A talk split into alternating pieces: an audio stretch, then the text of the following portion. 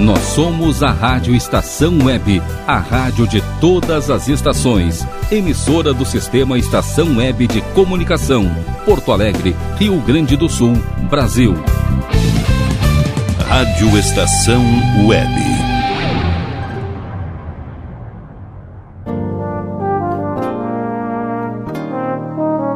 Cotidiano.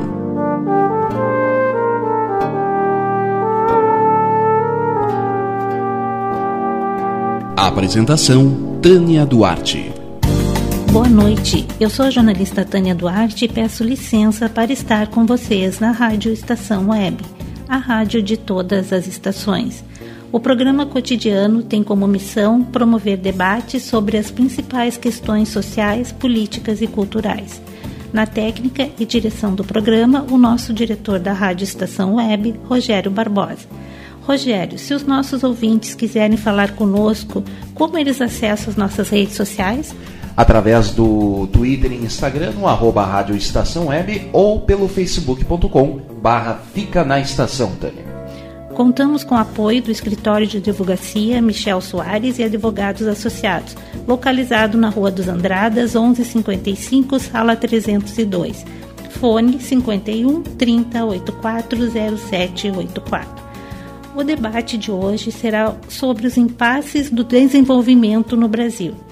Recebemos os ilustres professores.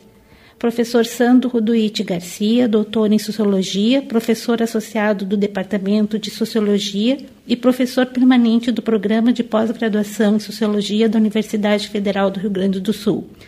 Professor Luiz Lentes Júnior, doutorando em Sociologia pela URGS, possui mestrado em Economia e experiência nas seguintes áreas: Sociologia Econômica, Organização Industrial e Inovação. Professor Robson Rocha de Souza, doutor em Sociologia e professor adjunto do Departamento de Ciências Humanas da Universidade do Estado de Minas Gerais, Unidade Barbacena. Boa noite, professor Sandro. Como está o senhor? Boa noite, Tânia. Boa noite, Rogério. Uma satisfação retornar ao teu programa, que é sempre uma contribuição, né, para a nossa grade jornalística. Boa noite, professor Luiz. Como está o senhor?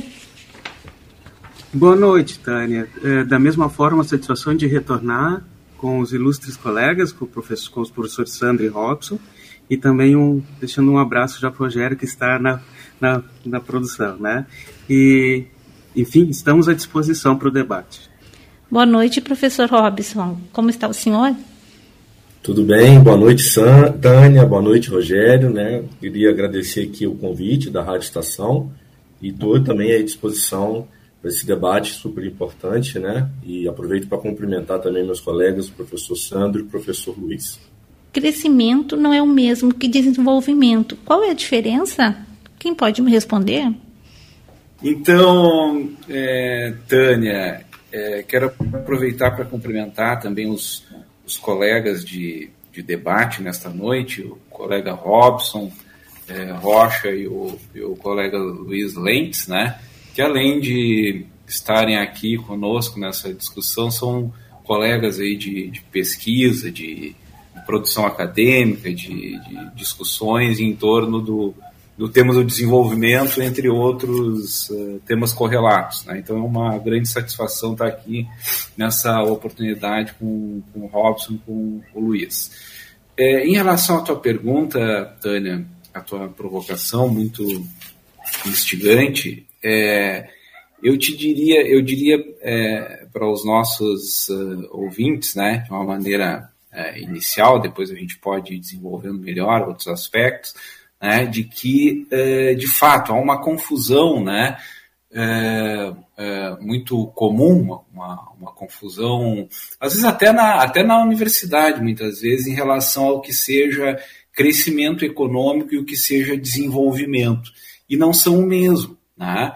Então, quando a gente fala mais precisamente sobre desenvolvimento, lembrando que hoje em dia desenvolvimento ele é um conceito, né, um termo que nasceu, foi formulado, né, por ele próprio, como um substantivo, né, o desenvolvimento, mas ele foi, com o tempo, né, ao longo da discussão, da pesquisa, da investigação, da complexidade que as nossas sociedades foram tomando, ele foi sendo acompanhado de adjetivos. Então, hoje se fala em desenvolvimento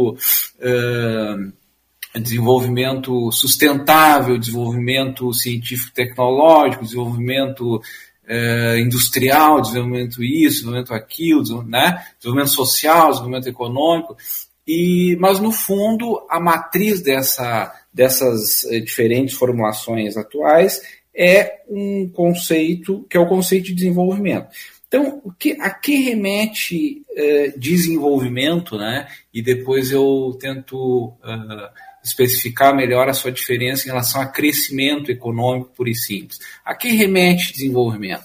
Um dos aspectos centrais é o de que, quando a gente fala em desenvolvimento, nós estamos nos referindo a não é um simples acúmulo de recursos econômicos, né? Não é um simples acúmulo de renda, não é uma simples expansão, né? Não, quer dizer, não é como a gente poderia dizer de uma maneira mais simples, né? Não é apenas mais do mesmo, né? Não é fazer mais da mesma coisa. Mas nós estamos nos referindo, quando falamos em desenvolvimento, há uma mudança estrutural da economia, ou seja, há um salto qualitativo, né? Um avanço, digamos assim, do processo econômico, né? Em que são agregados cada vez uma complexidade ao processo econômico, que expressa a agregação cada vez maior de conhecimentos e, eventualmente, de tecnologias. Então, isso numa ponta, né? Então, desenvolvimento numa ponta, num braço, diz respeito a um salto qualitativo no processo econômico, né? Na direção de uma economia que é capaz de produzir e de gerar produtos e trocas e tudo mais, com base em conhecimentos e tecnologias cada vez mais complexos e sofisticados.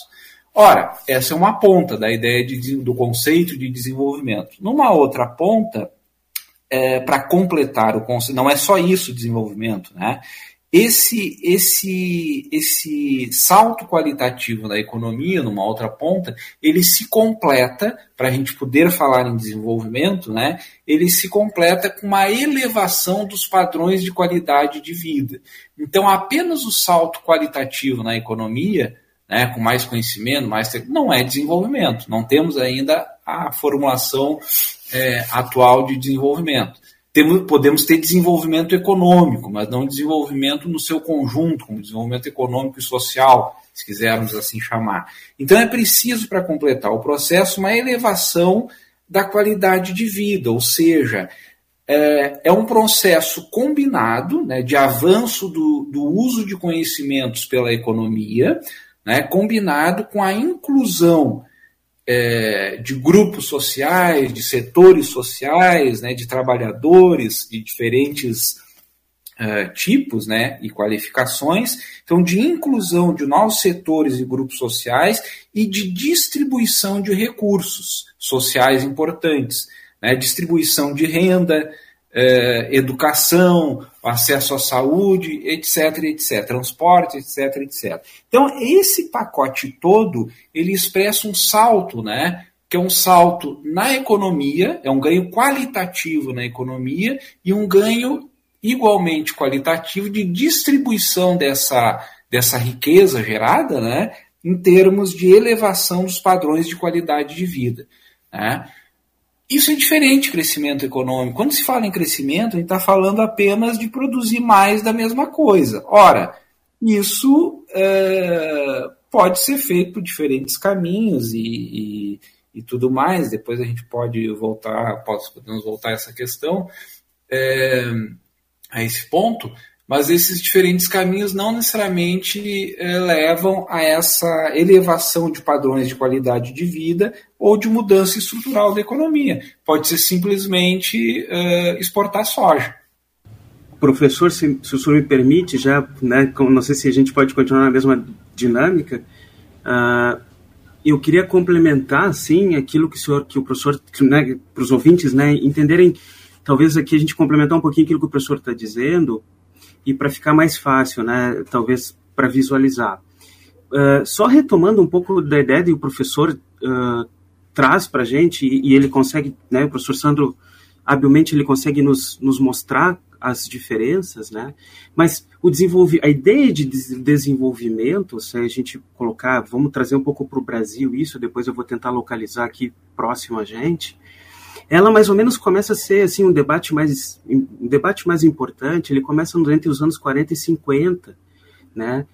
A partir, né, das discussões elaboradas pelo Celso Furtado, né?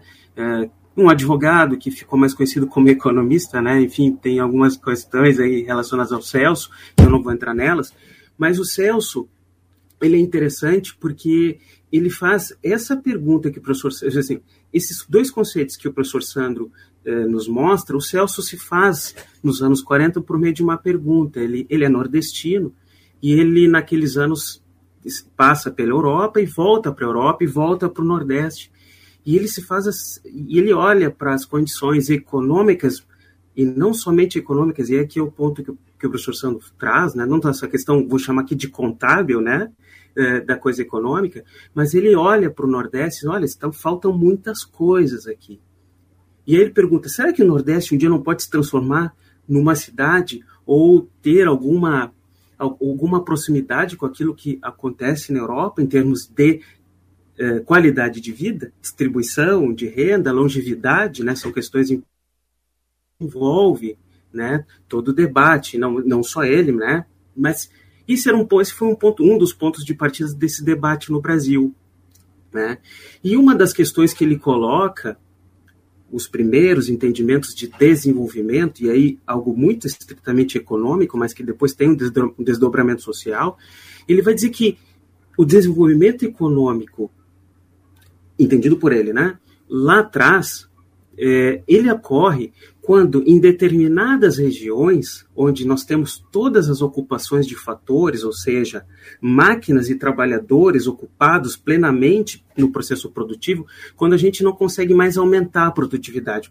Estão todos os fatores ocupados e nós não temos mais como aumentar. A única forma de a gente aumentar essa produção é por meio de introdução de novas técnicas. E a partir daí, segundo o Celso, lá atrás, nós começamos, então, a falar de desenvolvimento, ou possibilidade de desenvolvimento, né? E só para a gente ilustrar um pouco do que se está falando, a gente pode pegar o exemplo de duas cidades que estão bem próximas da gente. A primeira delas, né? Se a gente pegar Santa Rita do Sul, que está a 21 quilômetros de Porto Alegre, né? A dita cidade do melão e da velocidade, né? Por conta do Veloparque que tem ali, né? Para os ouvintes identificarem. Nós temos, se nós tratarmos somente da questão da produção da riqueza, ou seja, da questão contábil, só para os ouvintes terem uma ideia, nós temos um PIB per capita, ou seja, a riqueza dividido pelo número de habitantes, nós temos algo em torno de 61 mil reais. Esses são dados de 2019. Tá? Cidade de 26 mil habitantes. Se nós formos um pouquinho mais adiante, formos até Triunfo, onde tem o polo petroquímico, 75 quilômetros de Porto Alegre, 29 mil habitantes. A renda per capita de Triunfo é 283 mil reais. Né? Ou seja, 4 vezes a renda de Santa Rita do Sul. No entanto, se nós formos olhar a questão um pouco mais qualitativa e pegarmos um dos indicadores de desenvolvimento, ele tem algumas controvérsias, né? Ele não é um indicador, vamos dizer assim, ideal, mas ele é um indicador, que é o Índice de Desenvolvimento Humano, que considera a distribuição da renda, educação e longevidade, o IDH. E nós vamos ver que em Santa Rita nós temos um Índice de Desenvolvimento Humano alto, 0,72, e Triunfo, mesmo que tenha 4 vezes a renda de Santa Rita, é 0,73.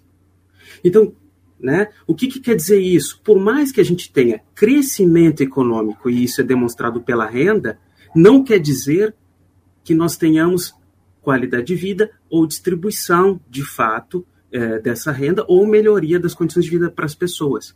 Então, é só para exemplificar, porque são coisas muito próximas da gente e fica bem, bem nítido aquilo que está contida na fala do professor Sandro.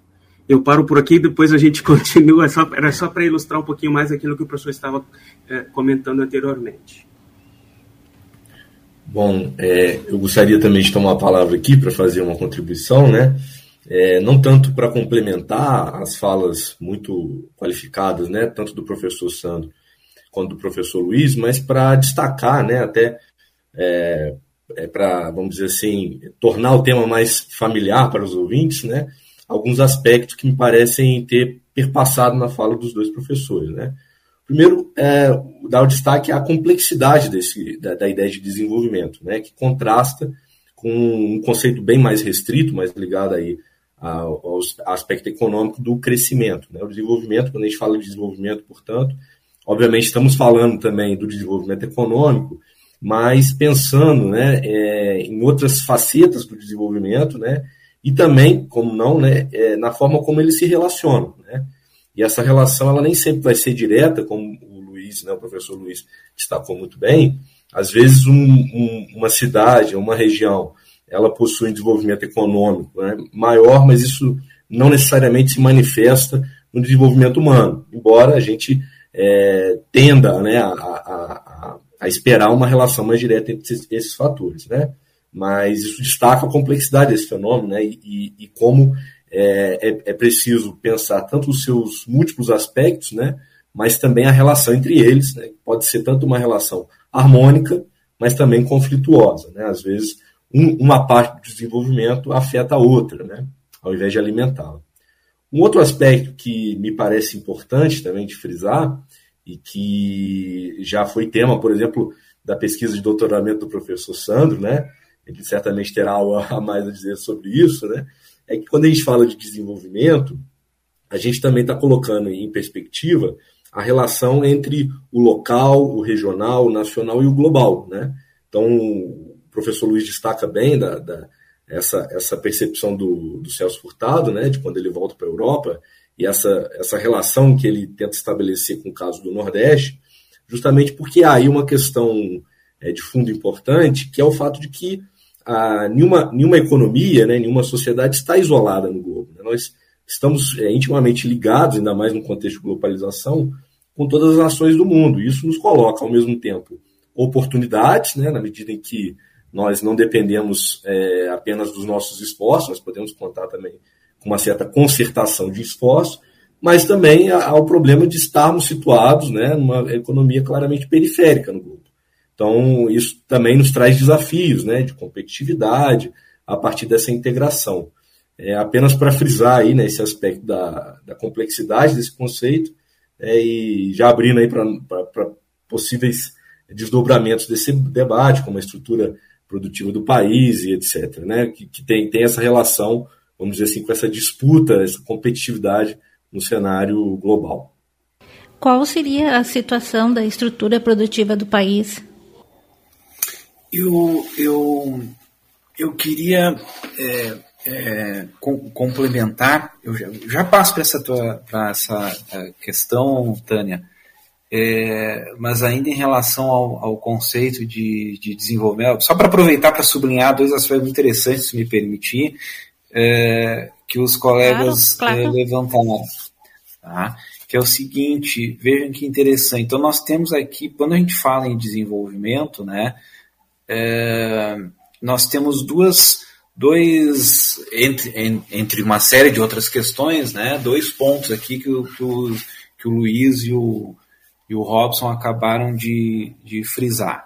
Primeiro, quer dizer, se a gente está falando de desenvolvimento como um ganho, que não é apenas um ganho econômico, né, não é só mais do mesmo, né, o Luiz ilustrou super bem isso, quer dizer, é um salto qualitativo, né, na economia, mas que tem que se combinar com melhoria de indicadores de qualidade de vida, com as condições de vida. Né? Quando a gente fala isso, há um debate muito, muito inclusive presente hoje, né? É por isso que eu gostaria de sublinhar, que é o seguinte, aliás, é um debate antigo, né? Que é uma discussão já parecia já resolvida, mas que hoje vem à tona no país, né? Que é uma discussão sobre o seguinte, como é que se relaciona, quer dizer, o que leva ao quê, né? Neste salto aí, em qualidade de vida, né? E a mudança da economia. Então, para alguns, de um ponto de vista, né? Primeiro é preciso que a economia desenvolva suas condições, a melhoria das condições de produtividade econômica, como se dizia no passado e volta a se referir hoje em dia, né? Quer dizer, primeiro é preciso fazer crescer o bolo, né? Quer dizer, fazer crescer a economia, expandir a economia e as suas condições de produtividade, para que, então, na medida em que a economia cresça e se desenvolvam as condições de produtividade econômica, se possa falar, então, num segundo momento, né, em distribuição dos recursos, em distribuição da riqueza. Ou seja, melhorar o acesso à educação, à saúde, os transportes, etc., etc., né? Ou seja, melhorar os padrões de vida. Esse é um ponto de vista. Tá? Todo mundo já deve, os ouvintes já devem ter ouvido falar nessa ideia, né, de que é preciso primeiro fazer crescer o bolo para depois dividir. Tá? Bom, esse é um ponto de vista. Que parecia superado, mas volta à discussão hoje em dia. Enfim. Um outro ponto de vista é o seguinte, quer dizer, a elevação, né, a mudança estrutural da economia, a melhoria da produtividade, o crescimento do bolo, nessa metáfora, né, que eu estava referindo, que eu estava me utilizando, ela não é independente, ela não ocorre. Não, a história brasileira mostra, né? Nós já experimentamos isso, né? O Brasil e outros países, mas nós aqui, né? mais proximamente, já experimentamos isso e não funcionou, né? Então, o que se argumenta, né, mais recentemente, é que é preciso haver um processo concomitante, né? São processos que ocorrem ao mesmo tempo, são concomitantes, de distribuição, de acesso à educação, a melhoria da saúde, né, melhoria dos transportes, etc., etc., ou seja, distribuição dos recursos e melhoria da qualidade de vida da população, concomitantemente, isso se não for anterior, né, se não for inversa a equação, a relação, concomitantemente, ou talvez até anteriormente, à elevação dos padrões de produtividade. Por quê? Porque um trabalhador, uma população, os grupos sociais que não têm educação adequada, que não têm a saúde adequada, que não têm, enfim, os meios logísticos, né, de moradia, habitação, transporte, etc., etc., não conseguem ser produtivos e, portanto, isso não permite o salto qualitativo na economia. Então, não sei se eu me faço entender, né? A equação, a ideia de que primeiro a economia cresce, né? Primeiro a economia se desenvolve, depois se distribui a riqueza, ela não funciona na prática e ela tem um problema lógico. Como é que um trabalhador, né, com uma educação deficitária, com baixo grau de qualificações, né, uma formação profissional inadequada, uma saúde, né, difícil, né, uma saúde problemática, como é que ele vai, sem os meios de transporte, etc., etc., como é que ele vai ser produtivo? Né, e como é que vai permitir um salto qualitativo na economia? Então tem um problema aqui prático, né, que é histórico, que a gente observa, mas tem um problema lógico aqui envolvido, né? Então essa é uma questão que eu acho que vale a pena sublinhar. Outro ponto, o Robson chamou bem a atenção, né, em outros termos, né, é o problema seguinte: falar em desenvolvimento, crescimento e desenvolvimento, remete a pensar a inserção internacional do Brasil. Como é que nós estamos, e aí eu faço o gancho com a tua pergunta, Tânia, né, a tua segunda pergunta, né? Quer dizer, como é que o Brasil se insere, né, ou está se inserindo na economia internacional? Quer dizer, o Robson bem subscrevo, né, o alerta que ele nos fez, que uma economia e uma sociedade, sobretudo um mundo globalizado, né, sobretudo hoje, ela não é um ente autônomo, né, não é um ente autóctone, separado, apartado, né, do sistema internacional. Ela está, a economia e a sociedade está inserida no sistema internacional. Então, mas como é que ocorre isso? Né? Pode ocorrer por diferentes caminhos. Né, simplificando aqui, reduzindo a nossa discussão, um caminho é uma inserção internacional via redução de custos com o trabalho e redução de custos com a produção. Custo de transação também, né? Enfim. Então, enfim, redução de custos, né? Eu quero alertar, chamar a atenção para a redução de custos com o trabalho. Esse é um caminho de inserção na economia? É um caminho, pode ser e tal e coisa, né? Quer dizer, se inserir na economia internacional via um padrão, de uma forma de competitividade, uma maneira de se mostrar competitivo em relação aos demais países, que é via produtos baratos, né? E isso pressupõe um trabalho barato, né? Com uma renda menor, com direitos trabalhistas precários, né? Para tornar esse produto, simplificando, né? Para tornar esse produto final barato, poder se tornar competitivo. Essa é uma via de inserção, de se tornar competitivo na arena internacional, né? Outro caminho, né? Outra forma de se tornar competitivo na arena internacional é via produtos diferenciados e via ganhos de produtividade por meio daquele salto qualitativo que a gente discutia no início, né? Ou seja, por meio da agregação de conhecimentos e tecnologias no processo produtivo, no processo econômico, que permita a elevação da produtividade e, portanto, a diferenciação de produtos, né? A inovação e a agregação de valor. E aí isso pode permitir, dependendo do modo como se organiza a sociedade e a economia, né, pode se transformar em elevação dos padrões de vida da população, em direitos trabalhistas, elevação da renda, etc, etc. Então são caminhos diferentes, né? Faremos um breve intervalo e em seguida retornaremos com o debate sobre os impasses do desenvolvimento no Brasil.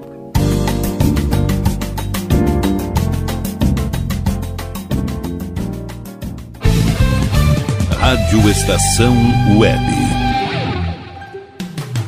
Escritório de Advocacia Michel Soares e Advogados Associados. Atuação especializada em direito do consumidor, trabalhista, civil, administrativo e previdenciário. Agende seu horário pelo fone 51-3084-0784 ou pelo WhatsApp 51-99314-1544. Michel Soares e Advogados Associados. Rua dos Andradas, 1155. Sala 302, em Porto Alegre.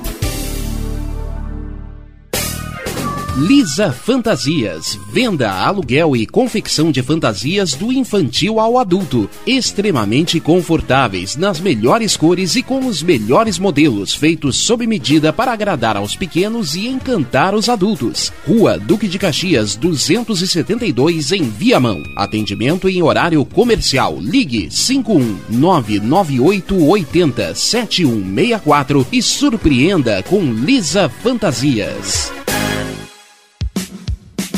Você tem um sonho de escrever, publicar e fazer seus livros serem colocados com sucesso nas livrarias em formato impresso ou digital? Conheça a Casa de Escriba, empresa especializada em projetos editoriais, artísticos e gráficos. A melhor parceria para escrever a sua história. Casa de Escriba. Para mais informações, ligue 51991152090. DNB, gráfica e marketing digital, tudo para divulgar seu produto ou serviço. Gerenciamento completo de redes sociais com pacote de artes personalizadas e ainda banners, panfletos, cartão de visita, brindes, adesivos e muito mais. Entrega em até 5 dias úteis. Consulte condições. DNB, gráfica e marketing digital. Entre em contato e peça seu orçamento. 51994002711.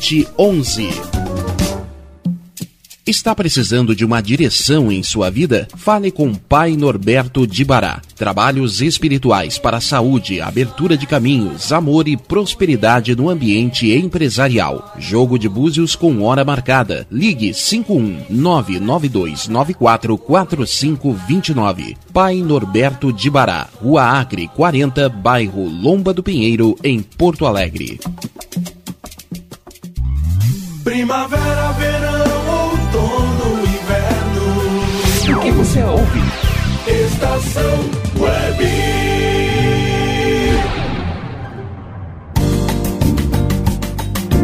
Você está ouvindo o programa Cotidiano, que hoje está debatendo sobre os impasses do desenvolvimento no Brasil.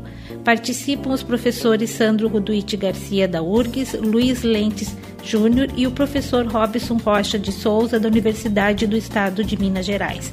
No último bloco, terminamos com a questão: qual é a situação da estrutura produtiva do país? É sempre complexo, né? Então, eu vou tentar, de uma certa forma, de uma maneira, reduzir um pouquinho para a gente trazer para os ouvintes, tentar deixar um pouco mais fácil para a gente poder dialogar aqui e compreender. O professor Sandro termina a sua fala fazendo uma série de relações e primeiro tentando mostrar para os ouvintes que não existe, assim, né, de alguma forma, não vem desenvolvimento antes de crescimento, ou crescimento antes de desenvolvimento, né? É algo que vem, que caminha junto, né? Então, o que é interessante a gente pensar para explicar, e aí já entrando na tua questão, Tânia, a situação atual, eu vou dizer atual, da estrutura produtiva do país, é que o desenvolvimento ele requer ele tem uma certa ideia de intencionalidade, ou seja, é preciso imaginar o desenvolvimento, é preciso interferir nas questões, especialmente de produção, por vezes, para que o desenvolvimento de fato chegue aonde deva chegar, que é nas mãos dos trabalhadores, dos atores que fazem parte de uma determinada sociedade, né? E aqui é importante frisar, e aí eu já vou dar algumas ideias sobre a estrutura produtiva, que o desenvolvimento pressupõe, dentre tantas coisas, aumentos de salário. E aqui a gente tem uma primeira contradição e que tem relação com aquilo que o professor Sandro estava dizendo. Se nós somos um país que competimos por produtos de baixo custo, logo a pressão produtiva se dá pelo salário, como ocorre desenvolvimento, como pode ocorrer desenvolvimento a partir de ganhos de renda, né? Então a gente entra numa saia justa de como isso pode ocorrer. E só para que a gente tenha alguma noção de qual é a nossa situação atual em termos de estrutura produtiva, eu não vou conseguir dar tantos indicadores, mas vou pegar alguns, e o primeiro deles a gente pode aqui falar que é posso pegar aqui só para vocês terem uma ideia, a questão da renda, ou seja, da renda per capita, se a gente trazer aquela relação que o professor Robson também falava dessa coisa de como é que as cadeias produtivas estão ligadas e como o desenvolvimento está ligado também com o desenvolvimento e o crescimento em outros países. Só para o ouvinte ter uma ideia, a nossa renda per capita em dólares, em 1980, já descontada a inflação, era algo em torno a 1.230 dólares. Isso era o que um trabalhador brasileiro, em 1980, tinha como renda. Vou dar um salto, tá? Em 2010, o mesmo trabalhador brasileiro teve acesso a uma renda de 13.300 dólares. Então, aqui nós tivemos algum tipo de interferência e nós tivemos um percurso de desenvolvimento, vamos chamar assim, né? E depois a gente pode analisá-lo. Mas, por fim, o que a gente pode trazer, se a gente pegar os dados atuais, em 2021, a renda per capita em dólar foi a 8.570. Ou seja, o trabalhador empobreceu. Muito em função daquilo que o professor Sandro está chamando atenção sobre quais são os parâmetros de competição do Brasil, né? E aí a gente pega este indicador e começa a juntar outros, por exemplo, nível de desemprego, né? 10% da população, ao menos, está desempregada, saiu hoje, inclusive, os dados, tá? Esse número é maior, nós estávamos com 13 milhões de pessoas desempregadas no país. Ou seja, nós até estamos melhorando na questão do desemprego, né? Ou seja, estamos empregando um pouco mais. No entanto, os salários não estão aumentando.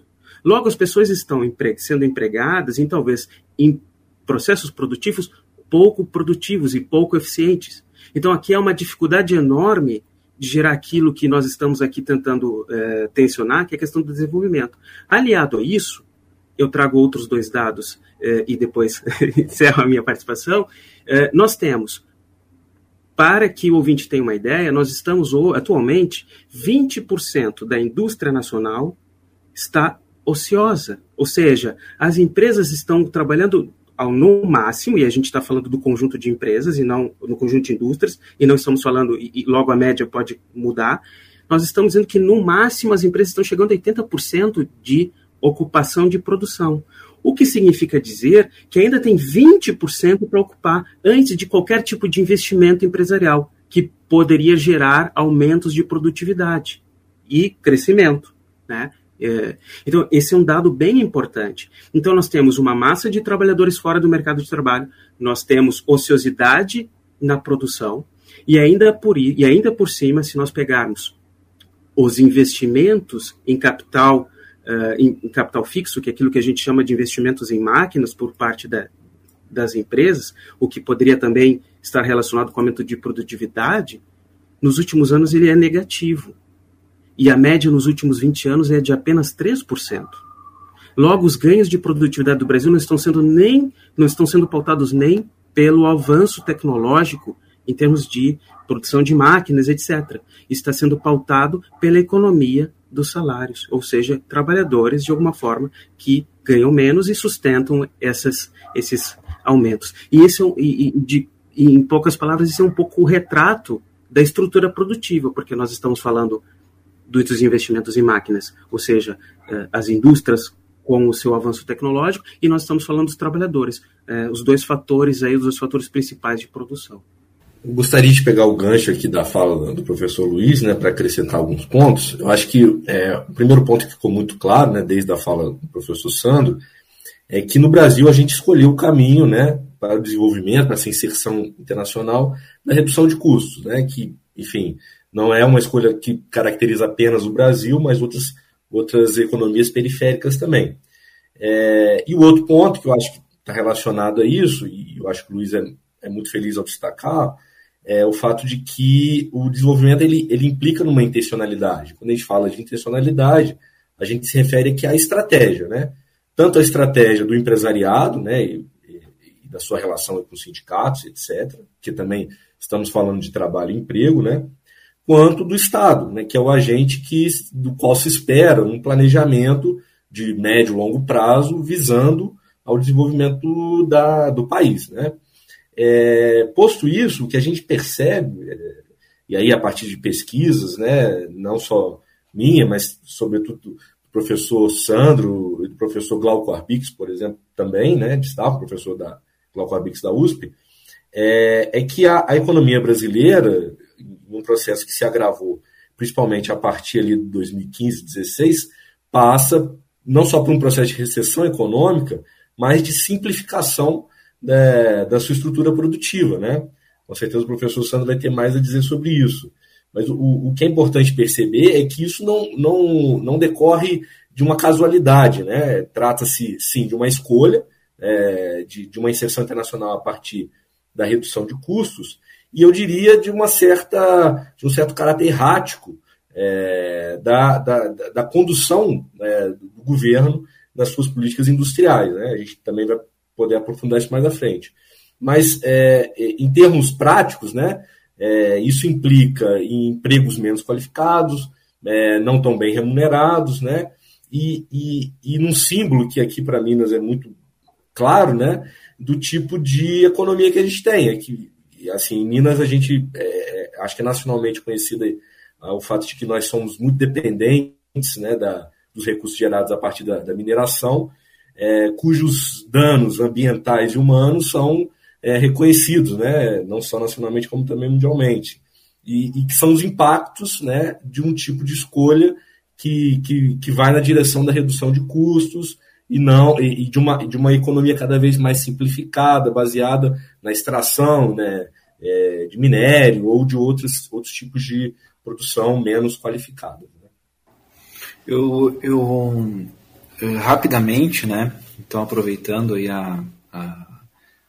as falas do Luiz e do Robson, né, queria sublinhar o seguinte em relação a essa tua questão, Tânia, a situação do Brasil, né? Então, primeiro, nós temos uma das características, né, da situação dos diferentes setores econômicos do país é de que a gente experimenta um processo de desindustrialização. Então, a indústria, né, que outrora, né, algumas décadas atrás, era o carro-chefe da nossa economia, foi crescentemente perdendo espaço por razões que a gente pode melhorar depois, né, no prosseguimento da conversa, e por um lado, e por outro lado, nós temos uma expansão da produção de commodities, como o Robson acabou de referir, né, commodities agrícolas e minerais, que dão o tom da nossa balança comercial, o tom da nossa inserção internacional. Ora, commodities, primeiro, são reguladas, né? Os preços são regulados internacionalmente, o país tem uma menor capacidade de intervenção. Estamos assistindo aí o que está acontecendo com o petróleo, com a energia, né? Então o país tem menor possibilidade de intervenção, de controle, né, dos preços das commodities, são reguladas pelas cadeias globais, por um lado. Por outro lado, elas têm menor, e eu acho que esse é o ponto principal aqui para a nossa discussão, elas têm menor valor agregado e, portanto, são menores as chances de transformar isso em renda para o trabalho, renda e melhoria dos padrões de qualidade de vida. Além do que, há um problema aqui que eu convido os ouvintes a refletirem, um problema sociológico, acho que é muito pertinente, muito interessante, que é o seguinte, né? Que tipo de ideias, que tipo de interesses, que tipo de visão de mundo os atores sociais, aqueles que se envolvem, né, que produzem em torno dessas commodities agrícolas e minerais, têm, né? Que visão de mundo têm esses atores comparativamente a outros setores econômicos, né? Então, é um pouco isso que nós estamos colhendo.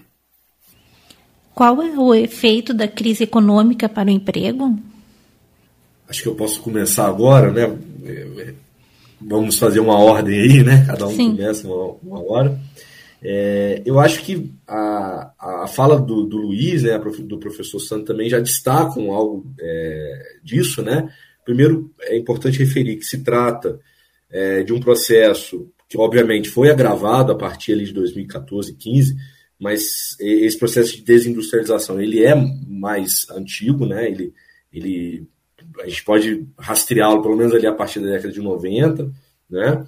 E outro ponto que é importante destacar aqui, né, a respeito da questão do emprego, né, é que, comparativamente ao cenário internacional, a mão de obra no Brasil ela é muito mal remunerada, né? E também mal qualificada, vamos dizer assim. Que, mais uma vez, não me parece ser casual, né?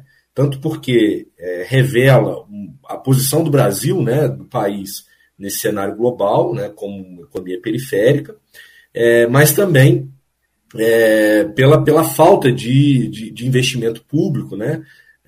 Estatal mesmo, na questão da qualificação da mão de obra, né, na geração, no estímulo, né, a geração de empregos mais qualificados, né, estímulo a setores industriais mais produtivos. E aí, um dado que é interessante mencionar aqui, a favor, né, do tema da inovação, inclusive, né, é que, mesmo nesse cenário, né, de recessão, de crise, em que o emprego ele é afetado, o que a gente percebe é que, e ainda que os setores de alta tecnologia, obviamente, não são predominantes no país, mas eles existem, né, e têm a sua dinamicidade, o que a gente percebe é que as grandes empresas inovadoras ainda são aquelas que remuneram mais bem os seus empregados, né? Contrastando aí com empresas que não têm a inovação como um problema, uma questão, não inclui esse tema na sua estratégia, né? O que destaca é esse ponto, né, da gente pensar a questão do emprego juntamente com a questão da complexidade da estrutura produtiva, também no papel do Estado, né, na qualificação da mão de obra e na importância da inovação enquanto um tema, né, que perpassa todos esses. Não sei se a gente pode... Vou inverter, professor. Vamos deixar por último agora. Pois então, eu queria... Pegando o gancho pegando o gancho com o professor Robson, mas também com o professor Sandro, né, os efeitos disso sobre o emprego, e a gente pode falar sobre isso no Brasil, eu queria pegar duas ideias aqui. A primeira, que o professor Sandro traz lá no começo, que o desenvolvimento está ligado ao conhecimento, né? Ou seja, quando nós temos, de algum tipo, aumento de produtividade, né, que depois se transforma em alguma medida em desenvolvimento, nós estamos falando na prática da capacidade dos trabalhadores nesse processo em ganhar novas competências, né, e melhorando a sua capacidade de trabalho e, por vezes, melhorando a sua capacidade de mudar de mercado de trabalho para setores mais dinâmicos, como o professor Robson salientava, das empresas mais inovadoras. Porém, o que ocorre? Numa economia onde nós temos baixa produtividade e ainda mecanismos de ajuste de produtividade por meio de salário baixo, fica muito difícil fazer esse salto. Esse salto, só para que os ouvintes tenham uma ideia, foi feito por muitos países, a gente pode pegar aqui o caso dos Estados Unidos e muitos países europeus, que ao longo dos anos 90 passaram, pelo fato de crescer, por conta do crescimento, do desenvolvimento da indústria, etc. e tal, em alguma medida, todos aqueles trabalhos ditos mais industriais, menos complexos, eles migraram para os países asiáticos, especialmente a China. Lá, né, e aqui a gente está falando de um processo que começa lá nos anos 70, mas ele ganha uma fotografia mais exata nos anos 90 em diante. O que aconteceu ali? Os trabalhadores que ganhavam mais eram aqueles que estavam ligados a áreas de software, por exemplo, e aqui os ouvintes vão ver isso rapidamente, né? Empresas como Google, empresas como Amazon, etc., que estão alocadas na Califórnia, ainda hoje são aquelas que, né, pagam mais os seus trabalhadores. Mas o que é isso? Isso está relacionado com o aumento de produtividade. Só para vocês terem uma ideia, como isso ocorre no Brasil, hoje, se nós pegarmos o número de horas dos trabalhadores atualmente, em relacionado, né, quantos trabalhadores estão hoje sendo utilizados pela produção? Essa é a questão. Né? Se nós aumentarmos o número de horas, provavelmente os trabalhadores podem até ter necessidade de se tornarem mais produtivos e os empresários ainda, em alguma medida, investirem para essa melhoria de produtividade. Nós estamos atualmente aos mesmos níveis de 2006. Nós estamos produzindo, os trabalhadores estão sendo ocupados menos, em termos de horas, menos do que o ano de 2006. Então, nós não temos nem como imaginar saltos de produtividade aqui e melhorias de salário com um cenário como esse, né? Só para pegar o gancho da tua pergunta, né? Qual é o efeito disso no emprego, no trabalho? E aqui, só para complexificar ainda mais, e já passo a palavra ao professor Sandro, com as novas dinâmicas causadas pelo Covid e pela guerra na Ucrânia, né?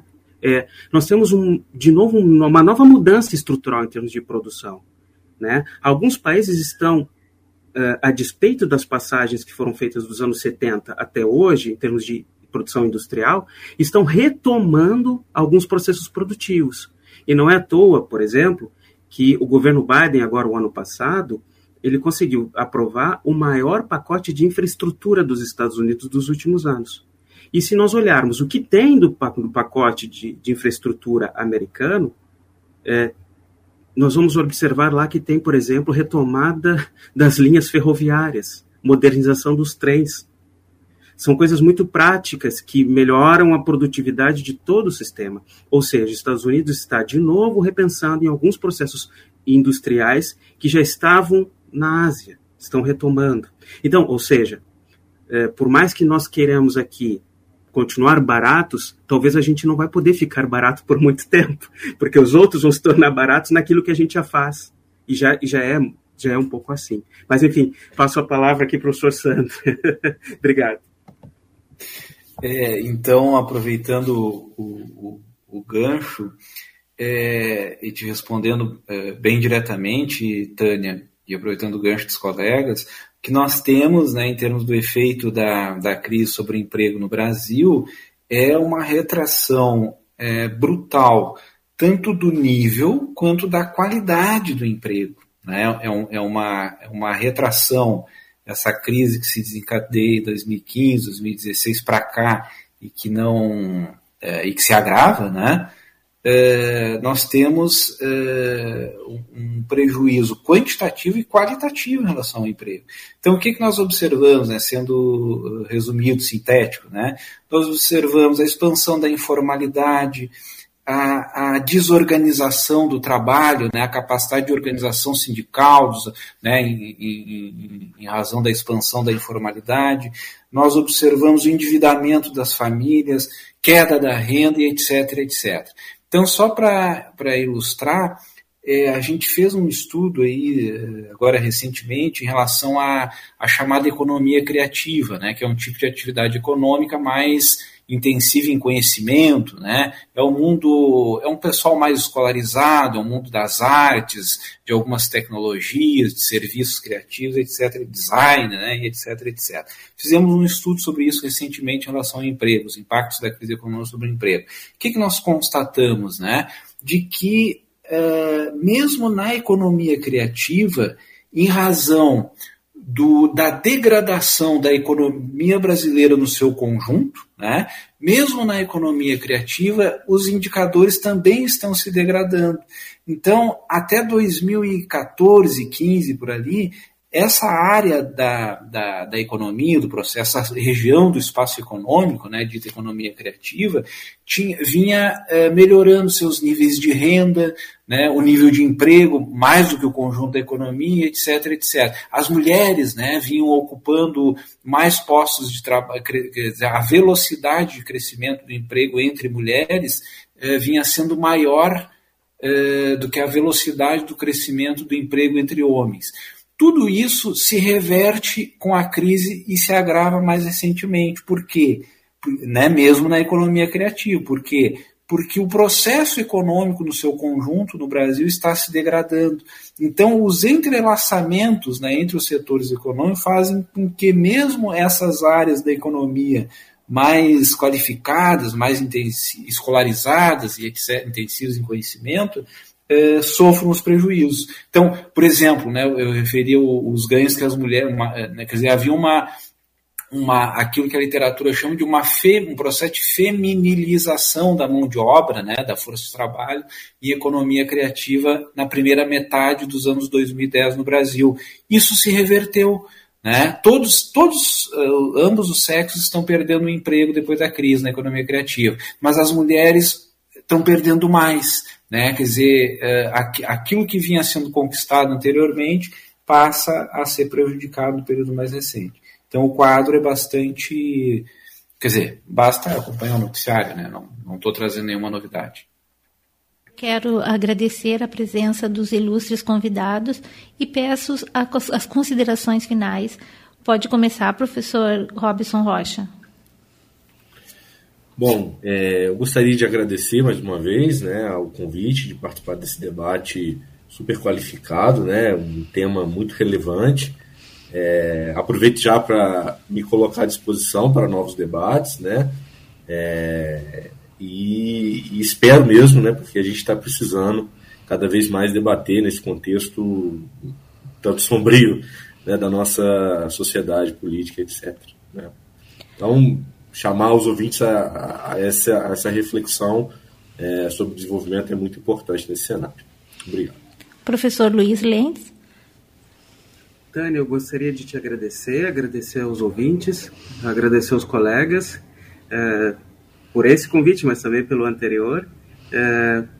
E chamar atenção, né, só com palavra final, assim, sobre a importância, não sobre aquilo que, claro, que aquilo que a gente está trazendo como organização do conhecimento, do que trata o desenvolvimento, mas a importância, Tânia, de ter um espaço como esse para poder fazer esse tipo de reflexão, né? Eu já tinha dito isso na outra ocasião. Às vezes a gente tem, dentro da academia, a gente tem ótimas discussões, mas por vezes elas não chegam nas pessoas, né? E o trabalho de vocês nos ajuda, né, nesse exercício. Então é muito mais um agradecimento. E também aqui me colocando à disposição para outros debates. Muito obrigado. Professor Sandro? Quero agradecer também, Tânia, a oportunidade e estar aqui discutindo com o Luiz, o Robson, estar aqui contigo novamente e te cumprimentar efusivamente pela iniciativa, né? Subscrevo a fala do Luiz no sentido da importância desse espaço que tu abre para essas discussões tão importantes e essa difusão do conhecimento. Eu não sei se teria um minutinho, 30 segundos, Tânia, para fazer claro, professor, por favor. Porque o tópico do nosso sucesso, os impasses, né, no fim passou tão rápido e a gente se empolgou, acabei não enfim, só para sistematizar, tá? Então, o que eu destacaria como os principais impasses do desenvolvimento do Brasil hoje? Primeiro, que nós discutimos aqui, tocamos aqui em diferentes momentos. Primeiro, o processo de desindustrialização da economia. Segundo, o outro impasse que nós temos é o problema da qualidade da educação e da formação profissional e de pessoal, e que já começa a se tornar um problema de quantidade também, né? Que era um aspecto que havia sido superado. Nós tínhamos problemas de qualidade da educação, mas não tínhamos mais de quantidade. Pois bem, agora, com a pandemia, o problema do acesso, né, a educação se recoloca. E não vemos muitas iniciativas sérias em torno disso. Terceiro impasse que nós temos é o problema da reciprocidade empresarial em relação aos incentivos públicos, né? Então, quer dizer, o que o empresariado tem nos entregue ao país, né, em termos, em troca dos fartos incentivos públicos entregues outrora, né, em outros momentos. Um quarto impasse que nós temos é o problema da cooperação, da confiança entre os atores. Quer dizer, numa situação em que nós temos aí uma instabilidade das regras, instabilidade das normas, né, instabilidade, né, as regras do jogo econômico mudam a todo momento, né? Então nós temos um problema, se agrava um problema de confiança entre os atores. É um outro impasse. Muito obrigado. Nós é que agradecemos. Encerramos com a música Haiti, de Caetano Veloso. Até a próxima semana. Esperamos por vocês. Quando você for convidado para subir no adro da Fundação Casa de Jorge Amado, pra ver do alto a fila de soldados, quase todos pretos, dando porrada na nuca de malandros pretos, de ladrões mulatos e outros quase brancos, tratados como pretos, só pra mostrar aos outros quase pretos, e são quase todos pretos, e aos quase brancos pobres como pretos. Como é que pretos, pobres e mulatos, e quase brancos, quase pretos, de tão pobres são tratados? E não importa se olhos do mundo inteiro possam estar por um momento voltados para o largo, onde os escravos eram castigados, e hoje um batuque com a pureza de meninos uniformizados, de escola secundária em dia de parada, e a grandeza épica de um povo em formação nos atrai, nos deslumbra, estimula. Não importa nada, nem o traço do sobrado, nem a lente do fantástico, nem o disco de Paul Simon. Ninguém é cidadão se você for ver a festa do Pelô.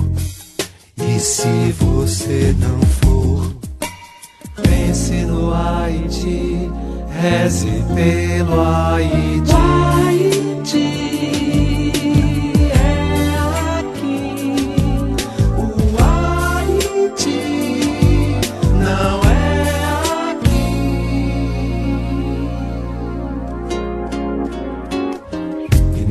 porque se você vir um deputado em pânico, mal dissimulado, diante de qualquer, mas qualquer mesmo, qualquer plano de educação que pareça fácil, e rápido, e vá representar uma ameaça de democratização do ensino de primeiro grau. E se esse mesmo deputado defender a adoção da pena capital do venerável cardeal, se é que vê tanto espírito no feto, nem no marginal, e se ao furar o sinal, o velho sinal vermelho habitual, notar um homem mijando na esquina da rua sobre um saco brilhante de lixo do Leblon, e quando ouvir o silêncio sorridente de São Paulo diante da chacina.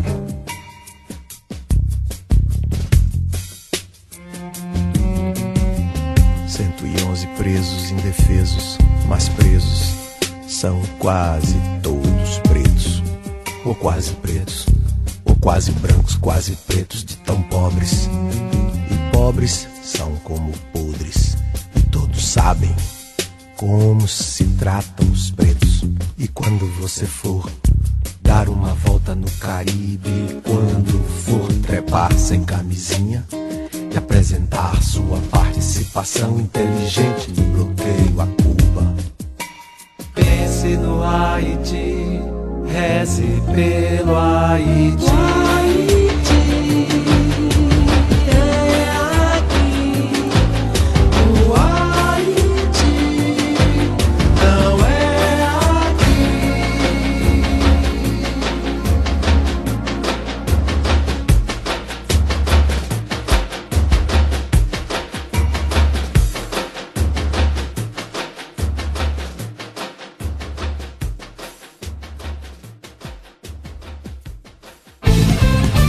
Rádio Estação Web.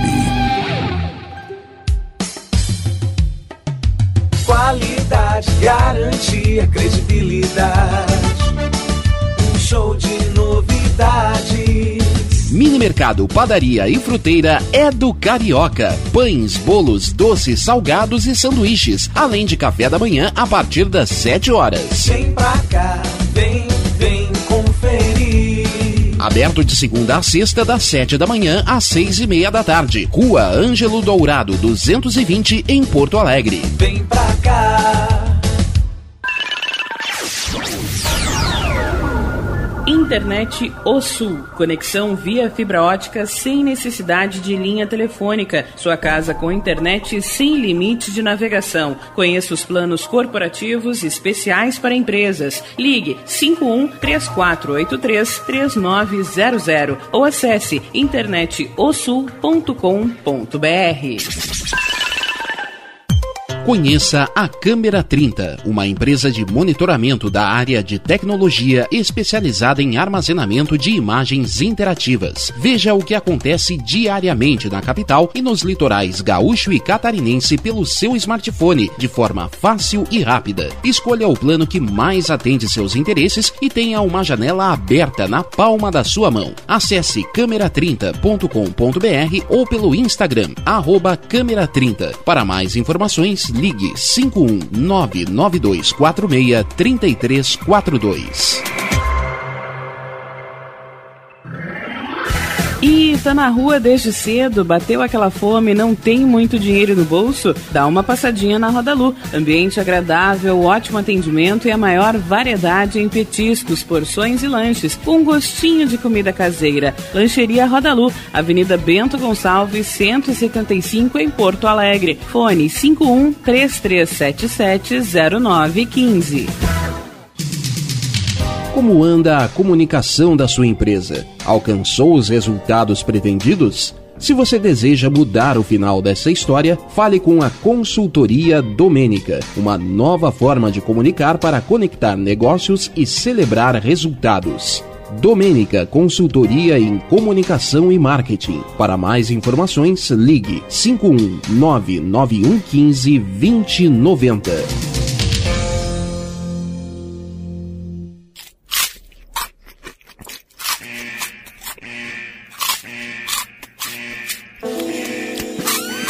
Atenção, os salgados anjos são extremamente gostosos e viciantes. Faça sua encomenda 51991394228.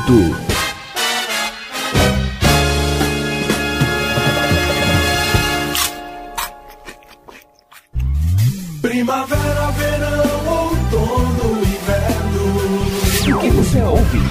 Estação Web.